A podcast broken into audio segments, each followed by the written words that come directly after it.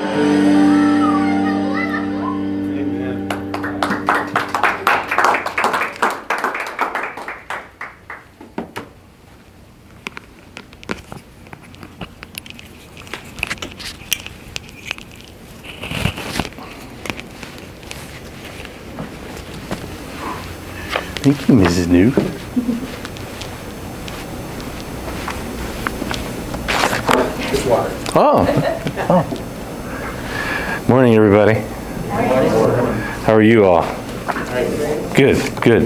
Glad to hear it. Thank you, Mrs. New. Most beautiful. But I get to hear all of that at home, but it's nice to hear it here. Thank you. I love you. It's a beautiful song. Beautiful song.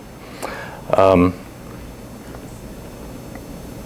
I have another uh, prayer request before I read from our Voice of the Martyrs uh, prayer guide and pray over these folks and Dan and these other requests that have been given this morning. Um, our uh, Bernie and I, our, our pastor for many years in Kentucky, Pastor Don Staten at uh, Bible Baptist uh, Church in Mount Vernon, Kentucky. He passed away uh, last Sunday, Sunday night.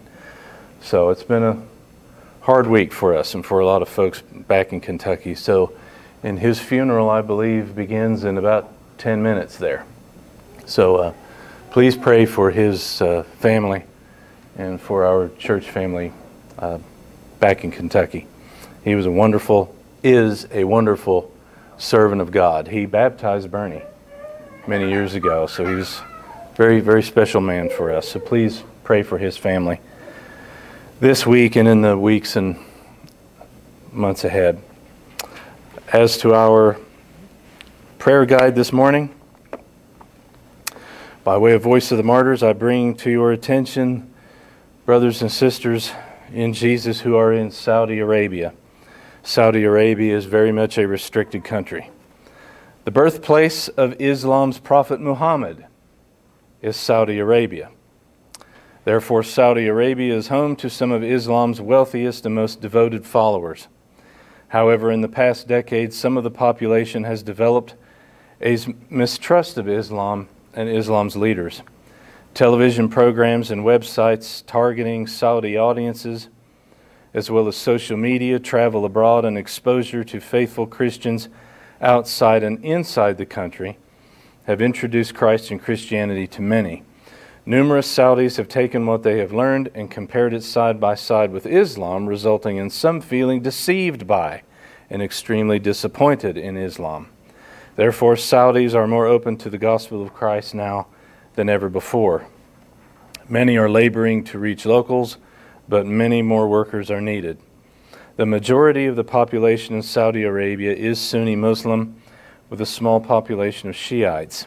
Families, the government, and society at large do persecute Christians in Saudi Arabia.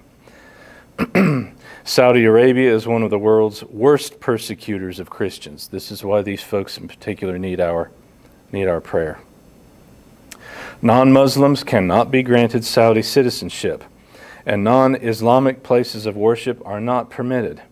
One church in the country is allowed, but it is exclusively for foreigners. Christians are more likely to be killed by a family member there than to be imprisoned. It is illegal to possess a Bible, and the risk of being caught with one deters most believers from t- trying to obtain a printed copy. However, many Saudis are accessing the scriptures online and through various other forms of technology. Voice of the Martyrs helps seekers through various media and provides aid for some Christian converts from Islam. So please remember these folks in your prayers today and in the following weeks and, and always. Lord God, our Heavenly Father, ruler of heaven and earth, one true living God, Father, Son, Holy Spirit. We thank you for this beautiful day and a warm day for this time of year. We thank you for these beautiful days that points to the world to come, the perfect world for which we were made and redeemed. Thank you for making us part of this divine plan to experience you forever in the coming world which knows no end. Under the reign of Jesus Christ, our Lord, we pray for our brothers and sisters in Saudi Arabia. We pray that you will protect them, keep them safe from persecution and from harm. Reveal yourself to them through your sacred scriptures, through your word, through the teaching of your word, and whatever way or means that you see best and fit to draw them to you. Please give them the courage and the bravery that only the Holy Spirit can provide to keep them strong in you and to keep them spreading the gospel of the Lord Jesus Christ. And we pray for all of our brothers and sisters the world over in our prayer guide for all of their needs to be met. Help us to be dutiful, to be aware of their needs, and to meet their needs with our resources in any way we can as we can. I pray for everyone who is watching today over the six, seven, eight states in our country, folks watching locally, and for those who are listening from India, Philippines, Canada, and other countries. Open the hearts and minds of everyone here and everyone watching to receive the truth of your word from the blessed gospel that Brother Dan teaches and proclaims this morning. We pray for everyone who has been mentioned who needs prayer this morning. Please be with Donna, with Scott and Robin, and with all of our family in Kentucky as we grieve Brother Don being able to go home. The most wonderful day for him, but a rough day for us who will miss him until we can rejoin him. Please place your spirit upon all who grieve for him, but we do not grieve as those who have no hope, as the Apostle Paul would say and we long for the day when we will be separated no longer, but joined together once and for all and for everlasting in your very presence.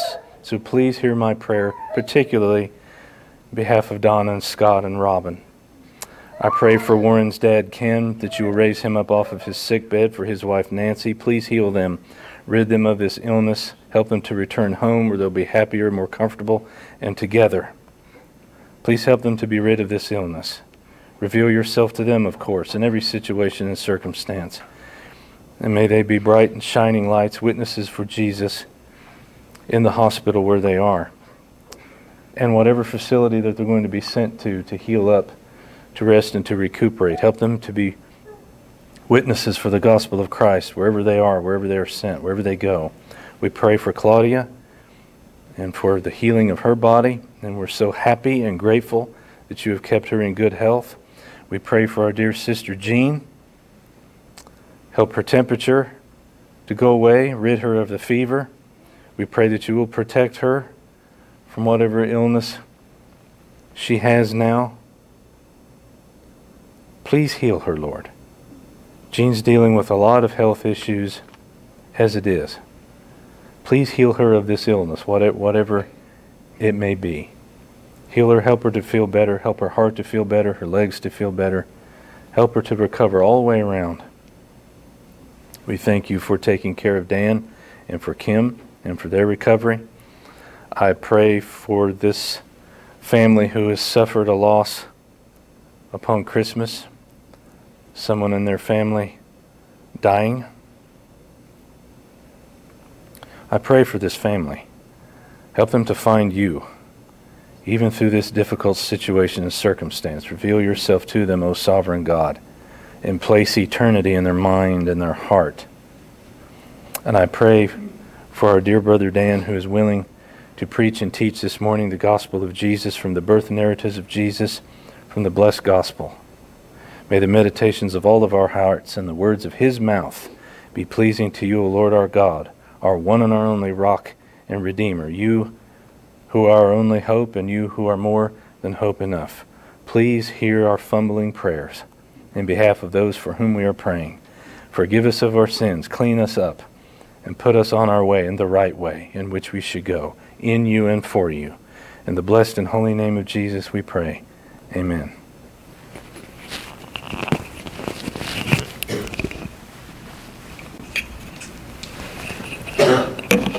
You the switch here. Thank you.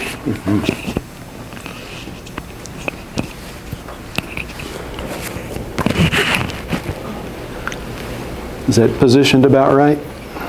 Okay. Well, good morning, everyone.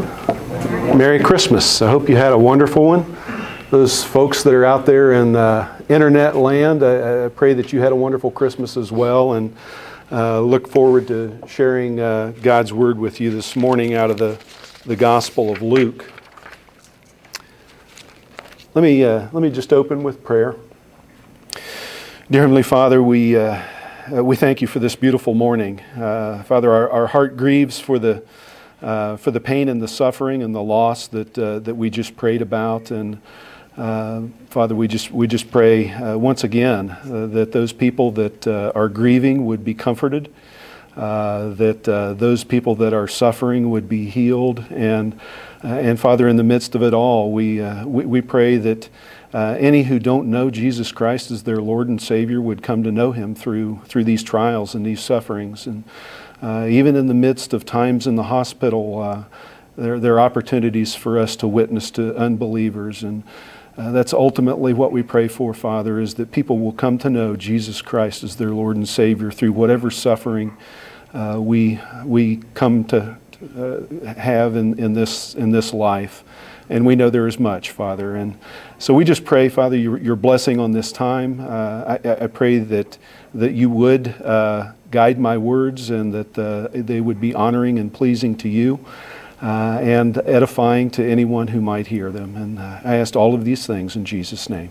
Amen. All right, let me get my spectacles on here.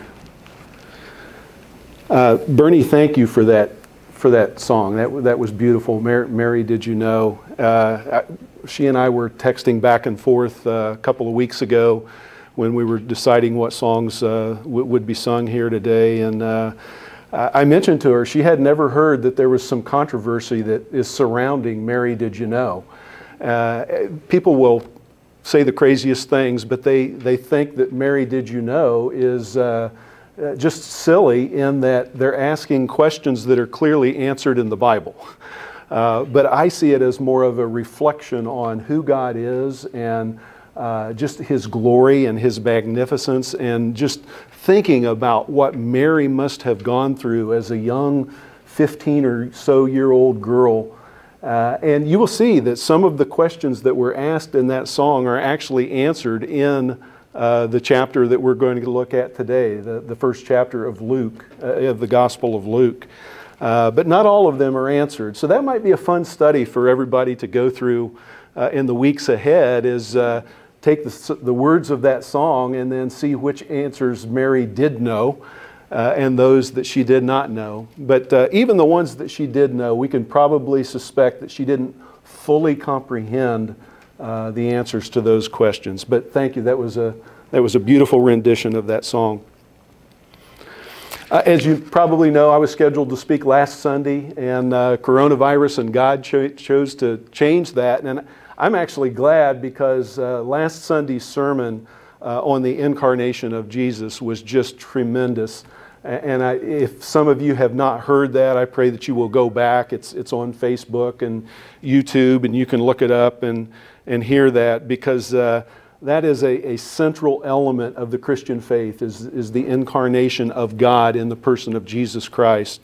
And uh, uh, if, we don't, if we get that wrong, we're going to get a lot else wrong. So I just pray that you would go back and listen to that sermon again or for the first time if you haven't heard it.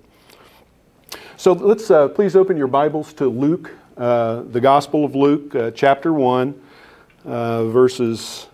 actually, Mary's birth announcement is in verses 26 through 38.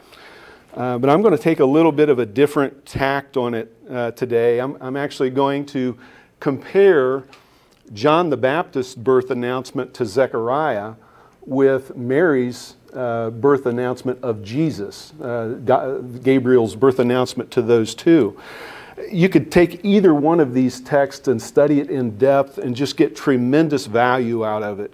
Uh, but sometimes comparing two different texts will reveal things to you uh, that you might otherwise not see. And that's, that's what we're going to do today. Uh, and as you can see, uh, maybe out there in the internet land, that there's a little slide here. People in the room have copies of it. That's just designed to help you to uh, follow along at the different narratives. There are tremendous similarities in these two birth announcements. Uh, there's an introduction, Gabriel appears to each. There's a fearful response, and, and you can go down through that list there and see. So uh, these are the events that occur. Uh, and then these are the verses where Zechariah experiences those things, and these are the verses where Mary experiences those things. So, for instance, the introduction of Zechariah and the introduction of Mary uh, will be found in verses 5 through 10 for Zechariah and verses 26 through 27 for Mary.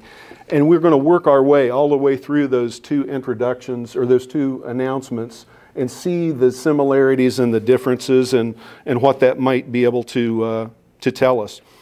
But before I do, I, I, I kind of want to set the stage of where, where this occurs in biblical history.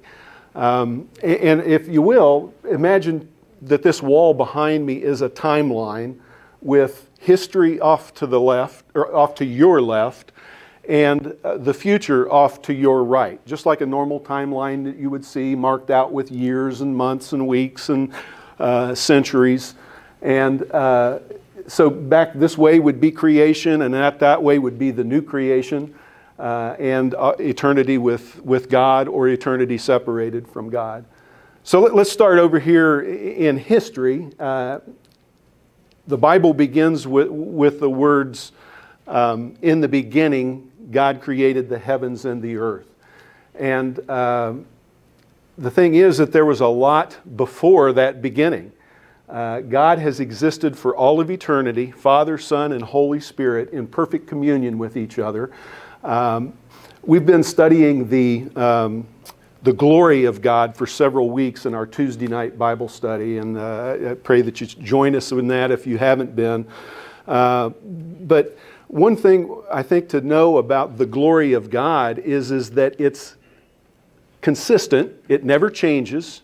He can't be more glorious than he has always been, he can't be less glorious than he has ever been. the glory of God has always been uh, eternal uh, and it, it can't be changed. So when you think about creation and going beyond creation with, with God uh, in His glory, uh, nothing that happened at creation improved upon God. Nothing changed His glory. He could have continued on for all of eternity and never created any of this that we see around us, never created a single human being, and His glory would not be diminished one bit. Uh, the thing is, is that out of His tremendous goodness and, and uh, desire to, to be good to others, He did make a creation that could reflect His glory and enjoy it we often re- reference uh, the first uh, question in the, the Westminster Catechism, which is, uh, What is the chief end of man? And as we know, the answer is the chief end of man is to glorify God and enjoy Him forever. And that's what God did for us in creation was He, he made it possible that people who did not exist in, in all of eternity past would be able to enjoy His glory and glorify Him forever. Uh, so that to me, that kind of helps uh, get that sense that we're not that big of a deal uh, when, when we compare ourselves to God and His glory. Uh, that He could have just continued on without having created us, but out of His, his goodness, He chose to do that. So then, somewhere out here, um, maybe 6,000 years, uh, God did decide to, uh, to create all that we see around us. The first words in the, in the Bible are In the beginning, God created the heavens and the earth. And we know that six day process that we went through, and, and uh, His glory was manifested in each day, and it was good. And, and then finally, on that sixth day, is when He created man. He, he formed Adam out of the dust of the ground, and He breathed life into him and he allowed him to name all of the animals. Eh, eh, eh, but at the end of that day, he, he didn't say, It is good.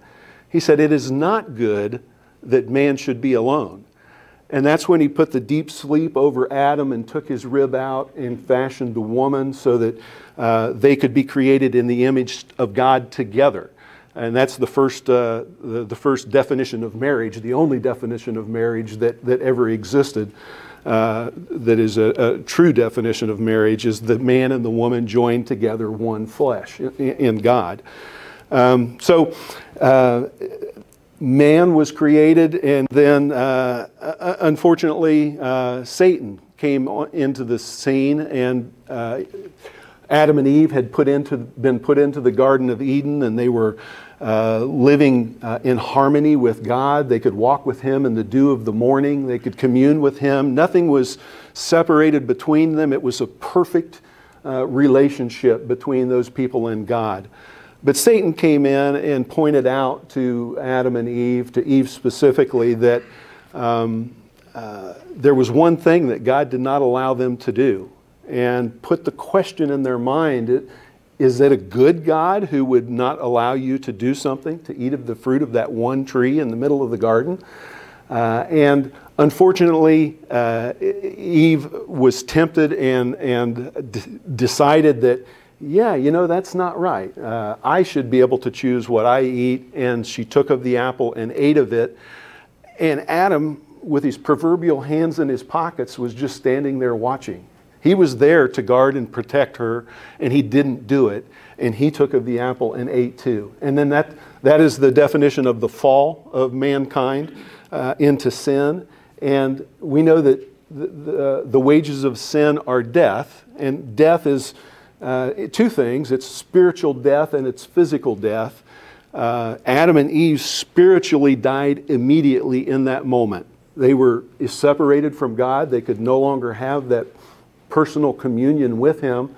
And uh, God took them and, and put them out of the Garden of Eden. And, and then all of humanity since them uh, has inherited that seed from the first Adam uh, of sinfulness. And we all are born, we're, we're knit together in our wombs with a sinful nature. Uh, and there is nothing that we can do as human beings to make up for that sin uh, and be reconciled with God. Um, but God had a plan from, from the very beginning. And, uh, you know, it's kind of interesting it, the way this timeline worked out. For those of you that don't know, we meet at the YMCA in Sidney, Ohio. And there just happens to be right behind me a likeness of the image of Jesus Christ. Uh, what, what better, uh, what better uh, thing to have there when eternity past and eternity future hinges on Jesus Christ and what he did for us on the cross. Uh, so as we as we progress through the sinful rebellion of mankind in all of the Old Testament, we finally get to Jesus, who is that answer that God had planned in centuries past, in ages past, um, to provide to reconcile us with uh, with Himself. And uh, what we've been celebrating for the last few weeks, uh, uh, Christmas, the incarnation of Jesus Christ, uh, is his arrival on, on earth. And, and if, if this edge of the, the uh, picture is uh, his birth and this edge is his ascension, then we know that in between that he, he grew up as a, as a young man. He never committed any sin. He lived a, a completely righteous life. Uh, he went to the cross, uh, took our sins upon us, uh, was willingly crushed by God, the wrath of God, so that he could take, take the penalty for the sins that were due each and every one of us. He was buried in, in a tomb, and on the third day he raised from that tomb, defeating sin and death forever. Uh, he he uh, spent 40 days on, on the earth preparing his apostles for the development of the church that we enjoy today, the New Covenant Church. Uh, and uh, after 40 days, he ascended to the right hand of the Father in heaven, which is where he is now. Physically, now at the right hand of the Father, uh, interceding on our behalf. And then everything beyond that edge then is the church age that we currently live in. Uh, we've been in that age for about 2,000 years now. Uh, and what, what, what Jesus did for us on the cross, uh, living that perfect life, dying that perfect death, uh, and then being raised from the dead and taking the wrath of God upon himself and paying for our sins, it allows anyone who puts their faith and trust in Jesus and what he did for us on the cross to have eternal life. Uh, and the Bible tells us that eternal life uh, is to know God and to know his son Jesus. And that's a kind of knowing that is not just what you can read in a book, it's a relationship. It's that relationship that Adam and Eve had in the Garden of Eden with God prior to that first sin. That's what we can have now, today, uh, if we accept the work that Jesus Christ did for us on the cross uh, and, and then have it for all of eternity.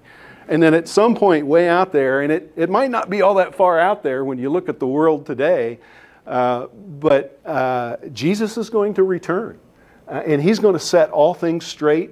Uh, there is no evil that's not going to go unpunished. There is no good that's not going to go unrewarded. Uh, and that timeline is going to split. And for, for, for those who had put their faith and trust in the work that Jesus did on the cross, they will be with him forever in that, in that relationship like they, the Adam and Eve, first Adam and Eve had in the Garden of Eden. Uh, the rest will suffer the wrath of God because they did not uh, trust in the man and the God who did suffer that wrath of God in our place. Uh, so that's, that's the grand storyline of the Bible in a nutshell. And today's verse is actually, uh, both, all of them are, are, talking about uh, announcements of the birth of John the Baptist and an- the announcement of the birth of Jesus. So, where would it be on our timeline? It'd be right off of the edge here, just prior to Jesus, uh, uh, well, actually, just prior to Mary becoming pregnant with, with Jesus through the power of the Holy Spirit. Uh, so, this is the area where our verse is going to cover. So, let's, uh, if, if you can, please stand and we'll read uh, the verses that we're going to cover. I'm actually going to start in the fifth verse of the first chapter of the Gospel of Luke. And I will read through verse 38. In the days of Herod, king of Judea, there was a priest named Zechariah of the division of Abijah. And he had a wife from the daughters of Aaron, and her name was Elizabeth. And they were both righteous before God, walking blamelessly in all commandments and statutes of the Lord. But they had no child, because Elizabeth was barren, and both were advanced in years. Now, while he was serving as priest before God when his division was on duty, according to the custom of the priesthood, he was chosen by Lot to enter the temple of the Lord and burn incense. And the whole multitude of the people were praying outside at the hour of incense. And there appeared to him an angel of the Lord standing on the right side of the altar of incense. And Zechariah was troubled when he saw him, and fear fell upon him. But the angel said to him, Do not be afraid, Zechariah, for your prayer has been heard, and your wife Elizabeth will bear you a son, and you shall call his name John. And you will have joy and gladness, and many will rejoice at his birth, for he will be great before the Lord. And he must not drink wine or strong drink, and he will be filled with the Holy Spirit, even from his mother's womb.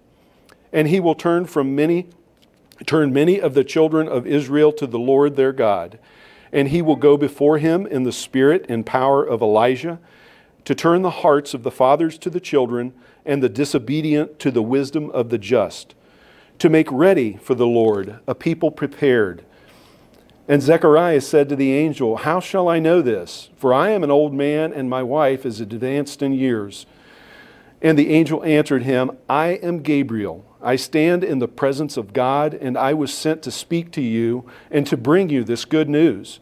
And behold, you will be silent and unable to speak until the day that these things take place, because you did not believe my words, which will be fulfilled in their time. And the people were awaiting for Zechariah, and they were wondering at his delay in the temple. And when he came out, he was unable to speak to them, and they realized that he had seen a vision in the temple. And he kept making signs to them and remained mute. And when his time of service was ended, he went to his home.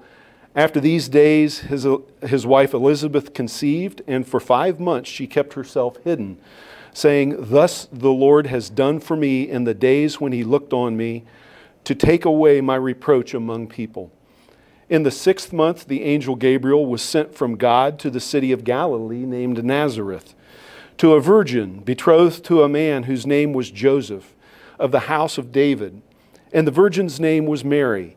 And he came to her and said, Greetings, O favored one, the Lord is with you. But she was greatly troubled at the saying and tried to discern what sort of greeting this might be. And the angel said to her, Do not be afraid, Mary, for you have found favor with God. And behold, you will conceive in your womb and bear a son and you shall call his name Jesus. He will be great and will be called the Son of the Most High, and the Lord God will give him give to him the throne of his father David, and he will reign over the house of the, Jacob forever, and of his kingdom there will be no end. And Mary said to the angel, How will this be, since I am a virgin? And the angel answered her, The Holy Spirit will come upon you, and the power of the Most High will overshadow you. Therefore, the child to be born will be called Holy, the Son of God. And behold, your relative Elizabeth, in her old age, has also conceived a son, and this is the sixth month with her who was called barren. For nothing will be impossible with God. And Mary said, Behold, I am the servant of the Lord. Let it be to me according to your word. And the angel departed from her. These are the words of the Lord. Thanks be to God for them. You may be seated. All right, we're about to look at, at these two birth announcements in parallel, as, I, as I've already described. Um, each of these people were godly people, and they wanted desperately to glorify God in all that they said and did. And in these announcements, each are going to be giving, given opportunities to do just that. Uh, they weren't prepared for them, there was no sign that this was coming it just snuck up on them. And uh, the same can happen to us. They had no forewarning that these opportunities were going to come. As we walk through this, try to put yourself in their position uh, and, and just think of what it might be like to be able to respond appropriately to God when He gives us an opportunity in un- unexpected, totally unexpected circumstances. How would you respond? And, and more importantly, how will you respond in the future as things like this might happen to you? Not like this, but uh, uh, you know, that you will be given opportunities to glorify God in the midst of trials and temptations and, and difficulties. So, how will you respond and how will you prepare yourself for that? In, in each of these passages we're going to look at, we're going to see encouragement, we're going to see dire warnings, we're going to see divine judgment and answered prayer. We're going to see God's sovereign hand working throughout the ages to, to put things in place for just the exact time that He wanted them to be there. We're going to see divine humor, we're going to see joy, uh, but most importantly, we're, we're going to see instruction that can help us to be better prepared to glorify God when we find ourselves in totally unexpected circumstances. As I said before, we could get many, many truths from each one of these, studying them separately. Uh, but studying them in parallel is going to draw out some things that I think we might not otherwise see. And, and that's one of the beautiful things about Scripture, is we can study it all of our lives, go over the same verses over and over and over again, and God is able to reveal new things to us as we, as we study. Um, there's always more to be learned. Charles Hodge puts it this way He says, The gospel is so simple that small children can understand it and it is so profound that studies by the wisest theologians will never exhaust its riches. Uh, and, I, and I pray that you will see something new today in these verses that you've probably seen uh, many times in the past. And that slide uh, is designed to help us uh, to follow along. So, so let's just dive right in and let's uh, look at Zechariah's introduction. I'll, I'll, work my way through that, point out some things, and then we'll look at Mary's introduction. Zechariah starts in, in verse 5 of the first chapter of Luke. In the days of Herod, king of Judea, there was a priest named Zechariah of the division of Abijah. And he had a wife from the daughters of Aaron, and her name was Elizabeth. So we see right off that Zechariah is a priest, uh, but we also see that Elizabeth is from the daughters of Aaron, so she comes from a priestly line as well. So she would have grown up in a household that was headed by a priest. Uh, and you can just imagine what kind of an education she got in the scriptures uh, as she was growing up. So, right off the bat, we're getting some indication of the importance of God in their lives, uh, much more than the average Jewish family. Uh, uh, their livelihood was actually centered around service to God. And then in verse 6, and they were both righteous before God, walking blamelessly in all the commandments and statutes of the Lord. Uh, once again, that's kind of what you would hope for out of a priest and a, and a, a wife who come from a priestly line. Um, but Luke is making sure that we know that they are righteous people before God. According to the sacrificial system of that day, they were doing everything that they needed to do uh, to be in right standing with God. And to drive the point home, Luke goes on to say that they were walking blamelessly in all commandments and statutes of the Lord. Uh, so Luke is painting a pretty rosy picture of uh, Zechariah and Elizabeth and their relationship with God in this introduction. And then in verse 7, we see, But they had no child, because Elizabeth was barren and both were advanced in years. Now, verses 5 and 6 painted a really rosy picture, but verse 7 begins with the word but. Uh, so that kind of separates what came before with what comes after. Um, and uh, we, we can see that there is a point of tension and a point of concern in their lives ever since they got married. They, they couldn't have a child. And that was a big deal uh, in, in, in those, those times to the Jewish people was to be able to procreate and have children. Uh, so you can know that that was a huge point of prayer throughout their lifetime uh, that they wanted to have, uh, have a child. And then in verse 8, now while he was serving as priest uh, before God when his division was on duty. Okay, remember back in verse 5 we saw that Zechariah was of the division of Abijah. And here we see that his division is on duty in Jerusalem at the temple uh, at this time. Now, in that time, priests were they were divided into divisions, and they rotated periods of duty at the temple in Jerusalem, and they would do this one week, twice a year. Uh, so already, I think we can see where God's sovereign hand is working to put Jeremiah or uh, uh, Zechariah in the right place at the right time. Only only once uh, one week, two times a year, would he have been on duty in the temple in, in Jerusalem. So, according to God's sovereign plan, Zechariah's division is on duty. He traveled from his hometown to, uh, to be there in Jerusalem to fulfill that responsibility. In verse 9, we continue on. According to the custom of the priesthood, he was chosen by lot to enter the temple of the Lord and burn incense. Now, it's significant there that he was chosen by Lot. Uh, the, the, the, the, priests of that day, the Jewish people of that day, had uh, 100% trust in God, and they knew that he could uh, uh, help them make decisions by casting, prayerfully casting lots. And that's what they did to decide who was going to be the one who got to go inside the temple and burn those incense on behalf of the nation of Israel. And in this particular instance, that lot fell to uh, Zechariah.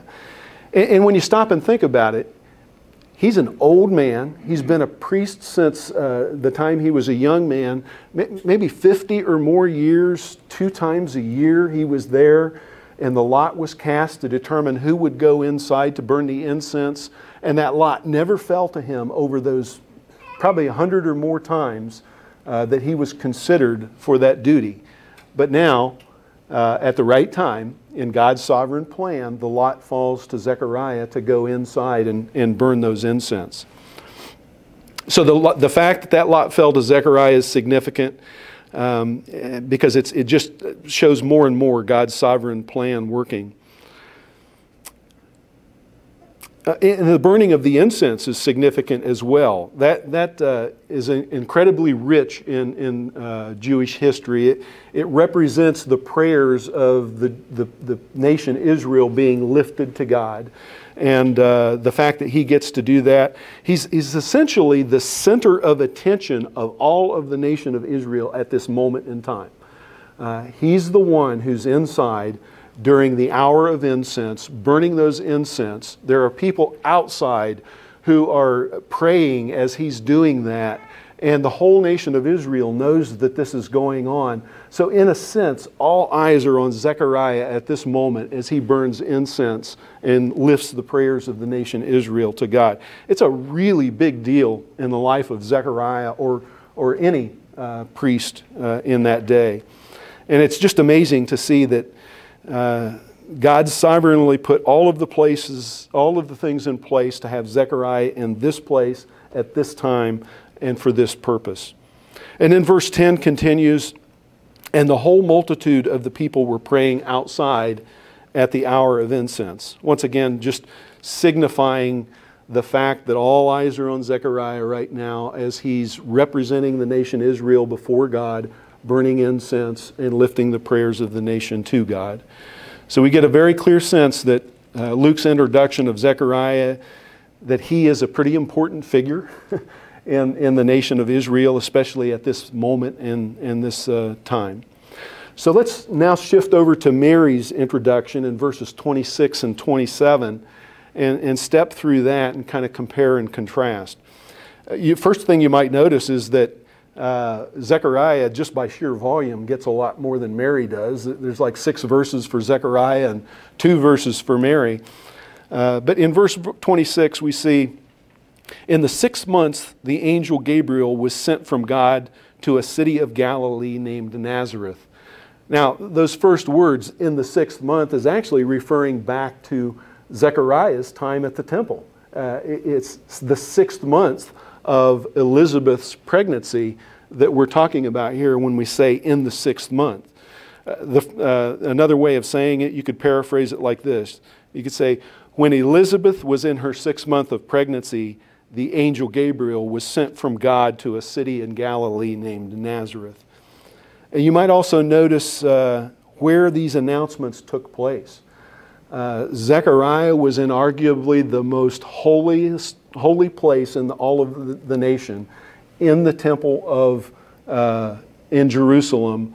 And where's Mary? She's in this uh, no-name, little, obscure, insignificant village in Galilee. Uh, so there, there again, we're starting to see, uh, just in the introduction, a huge difference in Zechariah's stature among the people and, and Mary's stature among the people. So, in the sixth month, the angel Gabriel was sent from God to a city of Galilee named Nazareth, to a virgin betrothed to a man whose name was Joseph of the house of David, and the virgin's name was Mary.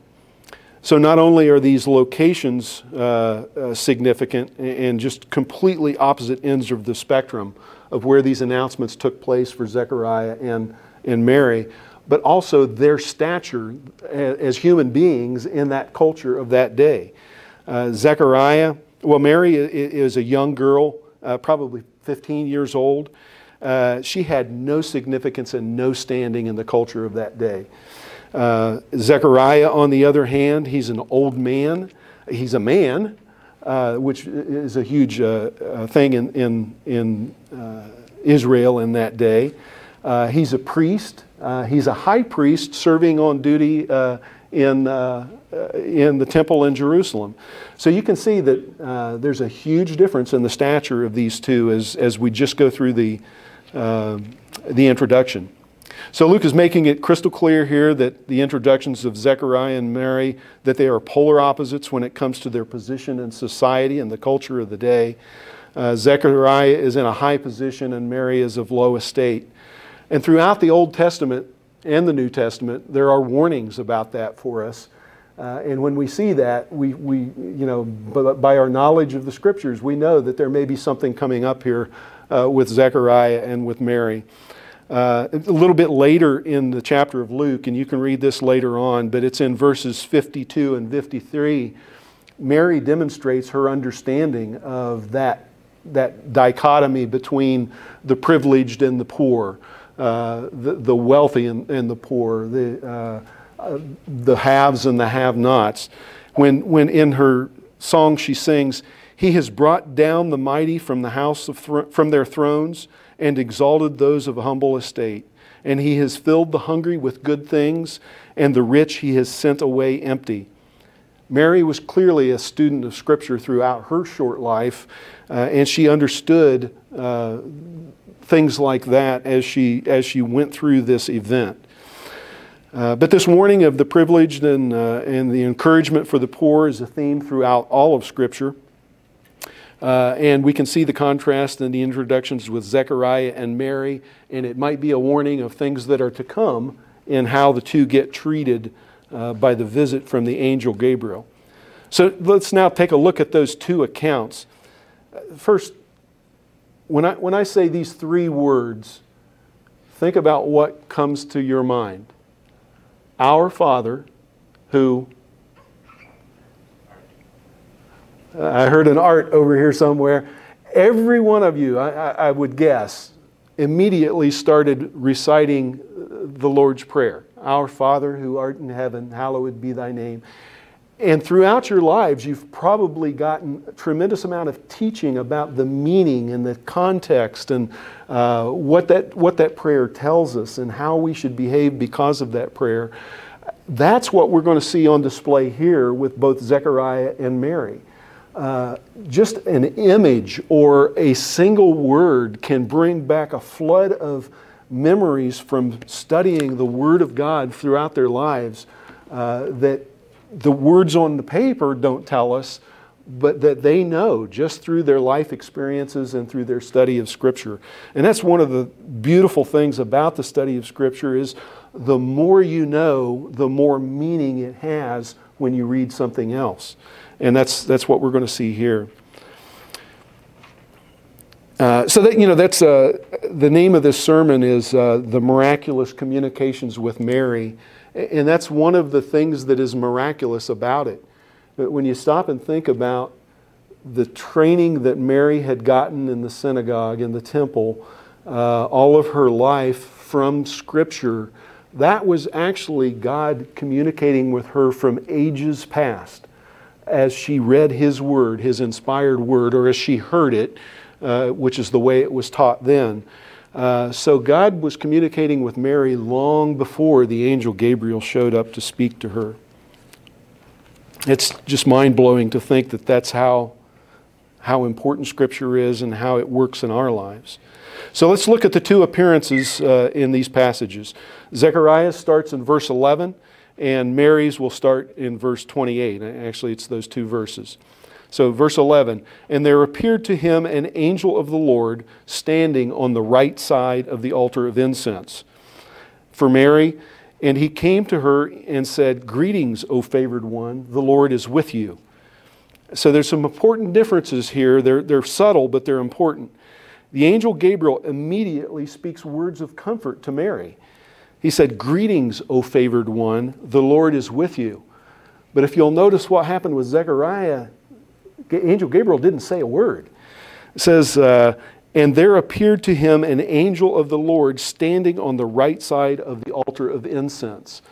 Uh, looks like he was trying to comfort Mary right away, but maybe he wanted Zechariah to sweat it out a little bit uh, because even the, the position of, of the angel Gabriel uh, says a lot to Zechariah, as I just described through his knowledge of Scripture. Gabriel was silently standing in a position of honor in relation to the altar, the right side of the altar. Psalm 110, verse 1 reads, The Lord says to my Lord, Sit at my right hand until your enemies, until I make your enemies a footstool for your feet. The angel was also standing in a position of strength and power. In Exodus 15 6, he says, Your right hand, O Lord, is majestic in power. Your right hand, O Lord, shatters the enemy. So here's Zechariah. He sees the angel Gabriel, a magnificent figure, standing at the position of power on the right side of that altar doesn't say a word to him, I, I, would be trembling in my boots. I don't know about you. Uh, but Zechariah would have kn- known the significance of that position, and uh, the silence would have been deafening, I think, for, for Zechariah at that moment. So we see in these verses that the angel immediately reassured Mary, but he's kind of letting Zechariah sweat it out a little bit and uh, tremble in fear as he should. Next, we see Zechariah and Mary were both troubled by the angel's appearance. Verses 12 and 29. Verse 12 And Zechariah was troubled when he saw him, and fear fell upon him. Verse 29 for Mary. But she was greatly troubled at the saying and tried to discern what sort of greeting this might be. So both of them are troubled by the angel's appearance. Uh, matter of fact, it says, uh, uh, Luke records that Mary was greatly troubled but she was troubled at the saying. Uh, Zechariah seemed to be more troubled at the appearance because he hasn't heard a saying yet. the, the, the, the angel is silent, angel Gabriel is silent.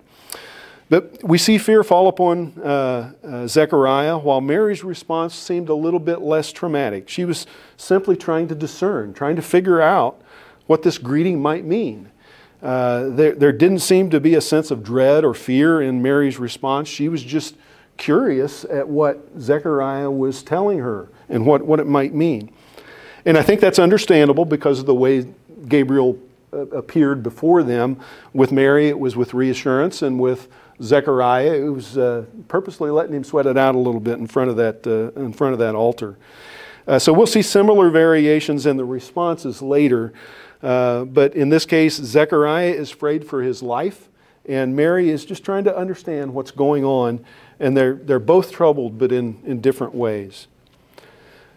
So let's, let's take a few of these together next. We'll look at verse 13 for Zechariah, and we'll look at verses 30 and 31 for uh, Mary. In verse 13, but the angel said to him, Do not fear, do not be afraid, Zechariah. Okay, he's getting a little bit of a reprieve from the angel now. Do not be afraid, Zechariah, for your prayer has been heard, and your wife Elizabeth will bear you a son, and you shall call his name John. And in verses 30 and 31, the angel said to her, uh, Do not be afraid, Mary, for you have found favor with God, and behold, you will conceive in your womb and bear a son, and you shall call his name Jesus. So uh, the, both of them are told not to be afraid. Do not be afraid, Zechariah. Do not be afraid, Mary. Um, the angel knew that both a natural reaction with, with both would be fear uh, in his presence, and he reassured them both at that point. Uh, Zechariah was finally getting some reassurance that, uh, that he didn't need to fear for his life at this moment. So the angel tells them both that they should not fear, uh, but why? Uh, for Zechariah, it's for your prayer has been heard, and for Mary, it's for you have found favor with God. Now, Zechariah's life as a priest centered around knowing who, uh, who God was through scripture and prayer. Uh, remember that he and Elizabeth were righteous. They were both walking blamelessly in all the commandments and statutes of the Lord. They were people of prayer, and the prayer uh, that they had been giving, offering up for years, had, had been heard, according to uh, the angel Gabriel. And because of who they were, you, you can know that they had been offering prayers uh, for a son for years and years and years because they wanted the son to be able to carry on the priestly line. Uh, and uh, that's just something that you can, you can rest assured that they were praying for. And because they were, and because the whole nation of Israel was waiting for the arrival of Messiah, they, you can rest assured that they were also praying for that to occur too, that the Messiah would come. But little did they know that their prayers for a son was not going to be a priest to carry on the priestly line, but the forerunner of the Messiah to announce his, his arrival. Uh, God sure can write a script, can he? Uh, all the twats, uh, t- uh, twists and turns in the plot are, are just amazing. Now, the reason that Gabriel gave to Mary for not fearing was, You have found favor with God. Now, remember, Gabriel is reiterating for Mary what he told her right there in the introduction.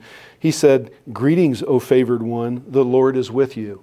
And now he just tells her that you have found favor with God again. Uh, Gabriel seems to be very gentle with Mary and a little bit more stern with, uh, with Zechariah, I, I sense. Gabriel next announces the upcoming miraculous births of a boy to each of them. Uh, and your wife Elizabeth will bear a son to Zechariah and to Mary, and behold, you will conceive in your womb and bear a son. Uh, Zechariah and Mary both knew at that moment that they got that message that this was going to take a miracle.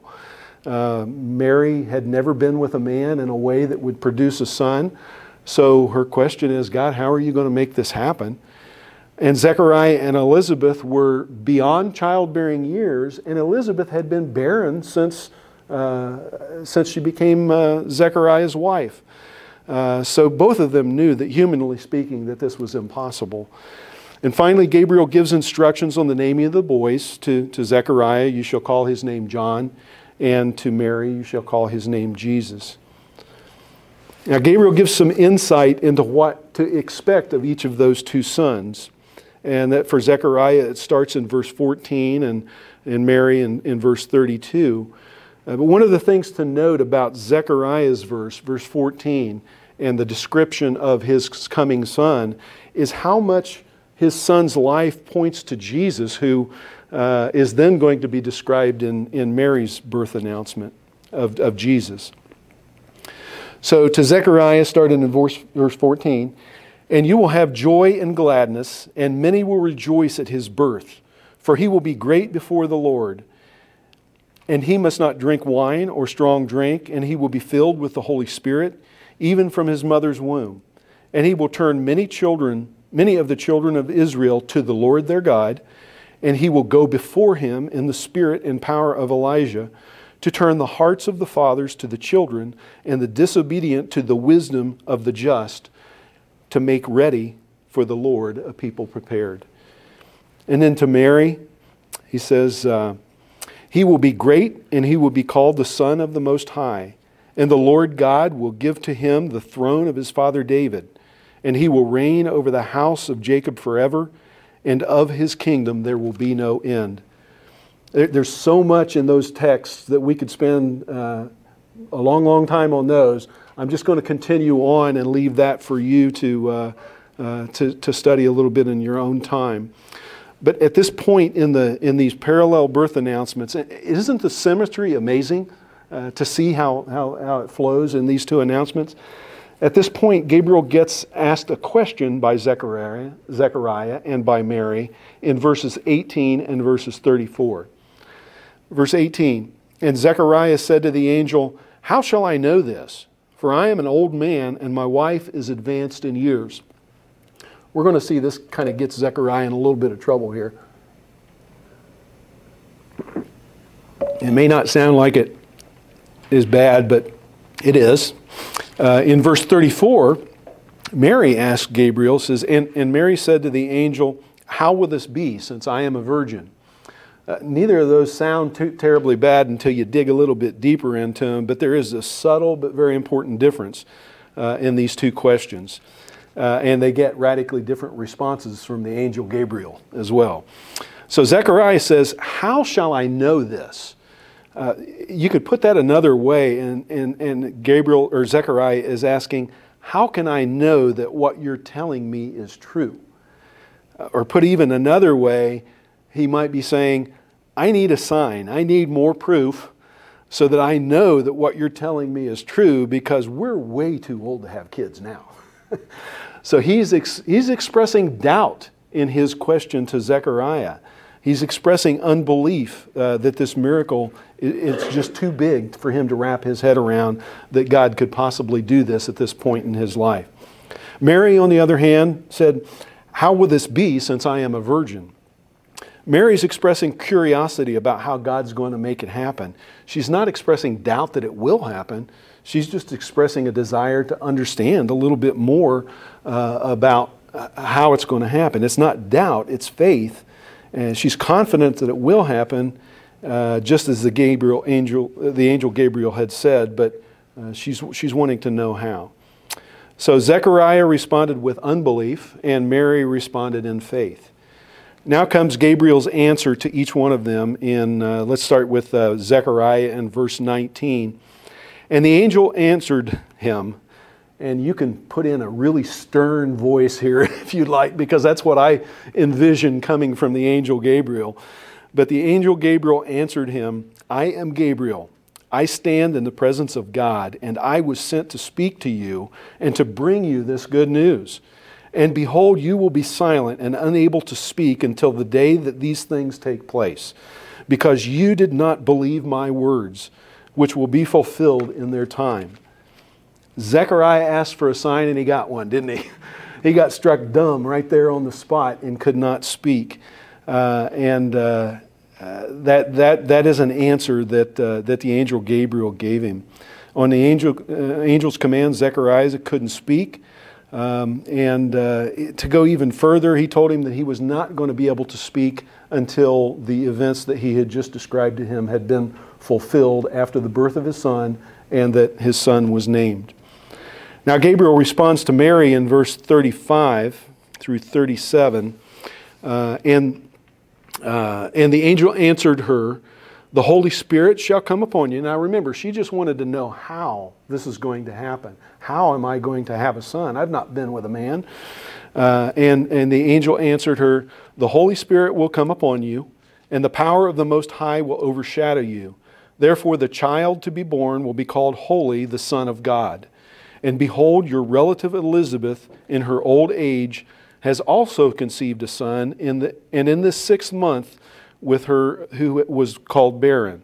For nothing will be impossible with God. Mary's given the information that she asked for. She's told how it's going to happen. Uh, but, but she's also given more information about her cousin Elizabeth, who she knows has been barren all of her life, uh, is already in her sixth month of her pregnancy and is going to have a son as well. There's a side note here that, that really is worth uh, further study, and that's these passages are critical in helping people to understand the full deity and the full humanity of Jesus Christ. Uh, Mary is the biological mother of Jesus, but he has no biological human father. The Holy Spirit will come upon you, and the power of the Most High will overshadow you. Therefore, the child to be born will be called Holy, the Son of God. He's fully God, He's fully man in one human being on this earth, the only one who ever has, ever will exist. And He right now is at the right hand of the Father, uh, interceding on our behalf, and will return in glory uh, at the, at the uh, appointed time. So that is an area that is of just tremendous value. So let's just take a look at these, these two different uh, answers, uh, the responses from Gabriel. Mary's encouraged and informed. Uh, she knows how she will become pregnant uh, and what it means, and she learns that her cousin is also pregnant, uh, both miraculous pregnancies. Zechariah, on the other hand, is rebuked for unbelief. Uh, I think it's important to stop for a second and remember who Zechariah is. Uh, he just got introduced as righteous before God, walking blamelessly in all commandments and statutes of the Lord. He was an elderly man, he, he was an experienced priest. Uh, he was on duty in the temple when, when all of this occurred. His stature amongst his people was beyond, uh, beyond par. Um, and he believed, he just experienced a moment of unbelief uh, as, as, as this occurred to him. And you know, you might remember the story in Mark 9, the parable where uh, the uh, um, unclean spirit gets uh, in the, the, the, man's child, man's son, and the, the apostles couldn't uh, eject it, and Jesus had to do it himself. And the reason was, was they asked him later, said, "Why could we not eject this unclean spirit from this this person?" And Jesus said, Well, remember, it's only by prayer can this be done. Uh, so, once again, we see how prayer is intertwined with, uh, with what's going on here. Um, as a matter of fact, um, you know, Zechariah, like that father, uh, had just experienced a moment of un- unbelief. He believed, but he was experiencing a moment of unbelief. Uh, and, and as Jesus taught, prayer was essential in getting that, um, that clean spirit out of that, unclean spirit out of that child. Uh, but let's look at how prayer has inter- been intertwined in Zechariah's life throughout this, this, uh, uh, this introduction and this, this event, this announcement. Zechariah is a priest, so prayer is a huge part of his life and his ministry. Uh, he prayed for many years to have a son. God doesn't answer Zechariah's prayer for many years, and for so long that Zechariah begins to believe that it's humanly impossible, uh, and it was too late for that prayer to be answered. Uh, Zechariah is chosen by God to burn incense and symbolically lift the prayers of the nation Israel to God in that moment, in that time. Uh, and so he's the focal point of all the prayers of the nation Israel uh, in, in that instance. And while performing that duty, God sends a messenger to Zechariah to tell him that his prayer has been heard uh, and that it will be answered. And Zechariah doubts that his prayer is really going to be heard. And God rebukes Zechariah for his unbelief. Zechariah asks for a sign. Uh, he's given one, uh, and uh, he's told that nothing is impossible with God. Uh, when Zechariah comes out of the temple, he's supposed to give a ceremonial prayer to close out that hour of incense uh, and he can't. he just got struck dumb, so he can't even pray as he's supposed to pray uh, before the people of the nation of Israel as, as he comes out of that temple. God then answers Zechariah's prayer with the son, and uh, at the exact moment that it should, uh, the prophesied uh, change in Zechariah's voice uh, happens, and he's able to speak again. What a roundabout way to answer a man's prayer that he'd been praying for years and years and years. But that's God's prerogative, isn't it? Uh, and the same thing may happen to us. We may pray all of our lives for something, uh, but God's got a different plan, and uh, we just have to have faith and, and trust in that. So I'd like to share a couple observations about prayer. First, I think we sometimes try to limit God to yes and no answers in our prayers. That's essentially what Zechariah tried to do here. And the answer was no for so long uh, that Zechariah didn't think the answer would ever be able to be yes. But God clearly had a much more complex and interesting plan, uh, and He was going to use Zechariah's prayers in ways that Zechariah could never understand. Uh, he could have given Zechariah a yes answer immediately, um, but he didn't. He had a, he had a more robust plan than that. And second, uh, this miraculous chain of events captured in this uh, birth announcement started with Zechariah's prayers, but Zechariah was faithful and prayed. Uh, if he hadn't done that, God could not have used his prayers in the way that he did, uh, much more far reaching ways than Zechariah could have ever imagined. So even though Zechariah struggled with unbelief in this text, he was faithful and offered up his prayers to God, and God could use them as he saw fit. And this is the same for, for us. So, while we're finally at that, that last row on our chart, Mary uh, reacts beautifully to uh, the Gabriel's response, the angel Gabriel's response. In verse 38, we read, And Mary said, Behold, I am the servant of the Lord. Let it be to me according to your word. And the angel departed.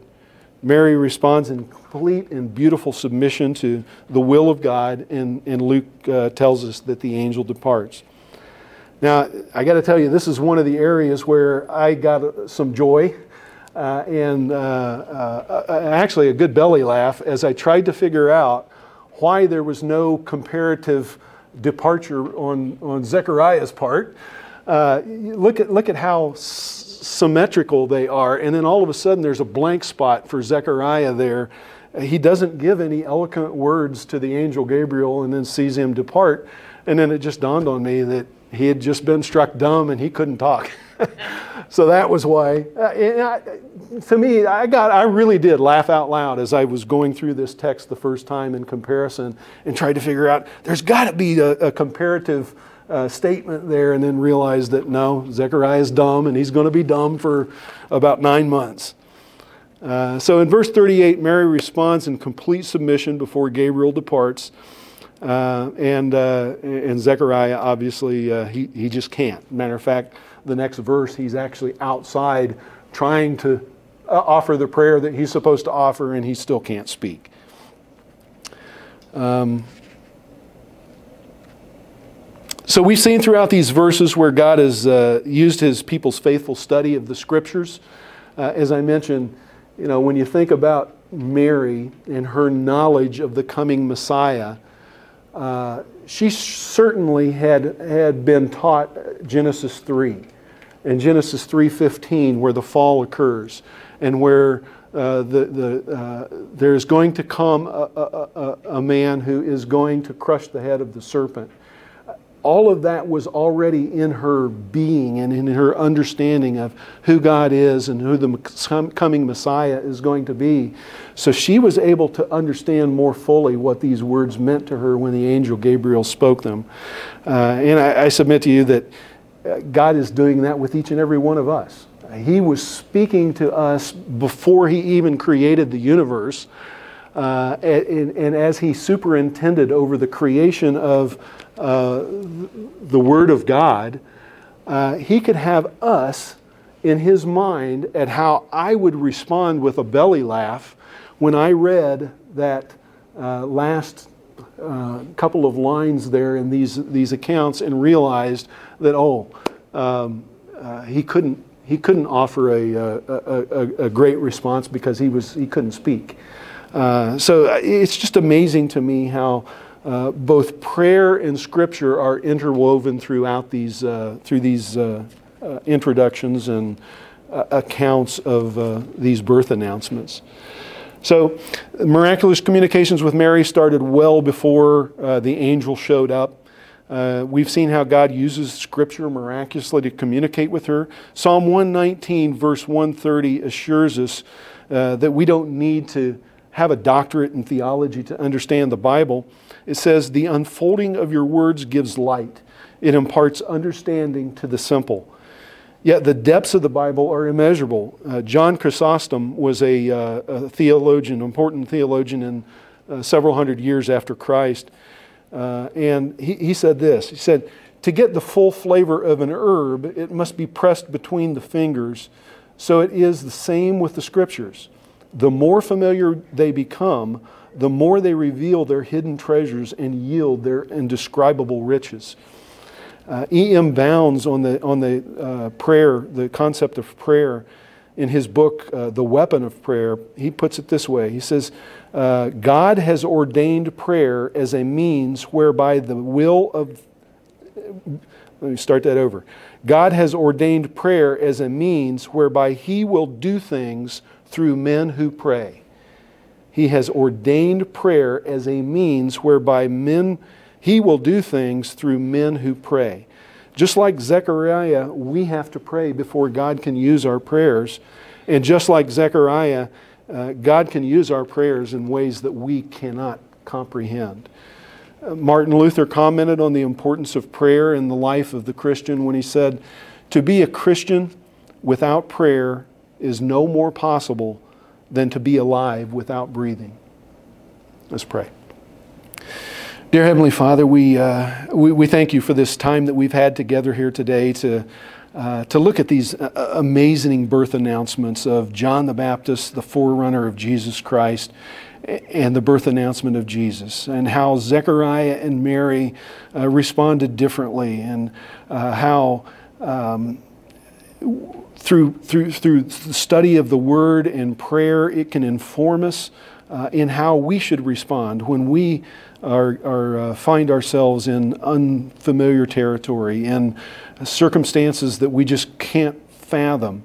Uh, so, Father, we thank you for, uh, for the time that we've had here today. I just pray that, uh, this, uh, that your word will uh, have an impact on the spirits of people and that they will, some may come to know Jesus through this and others will, will grow in Christ likeness because of it through the power of the Holy Spirit. And, Father, we thank you for your word. We thank you for the privilege of reading it.